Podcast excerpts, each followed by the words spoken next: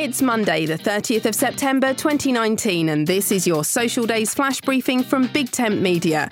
On the social calendar today, it's Ask a Stupid Question Day, International Translation Day, Extra Virgin Olive Oil Day, Mud Pack Day, Hot Mulled Cider Day, Thunderbirds Day, and it's International Podcast Day. So let's celebrate the 750,000 podcasts out there and the 30 million episodes.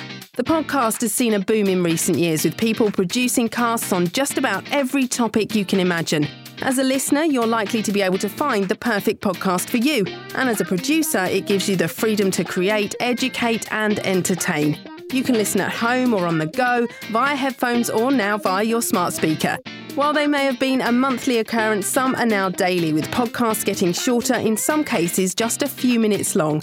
I love discovering new podcasts, so why not tag me over on Twitter at Big Tent Social and let me know which ones are top of your podcast playlist. I'm Suze Cooper. Make sure you push Social Days to the top of your flash briefing playlist. Go to settings in the Alexa app.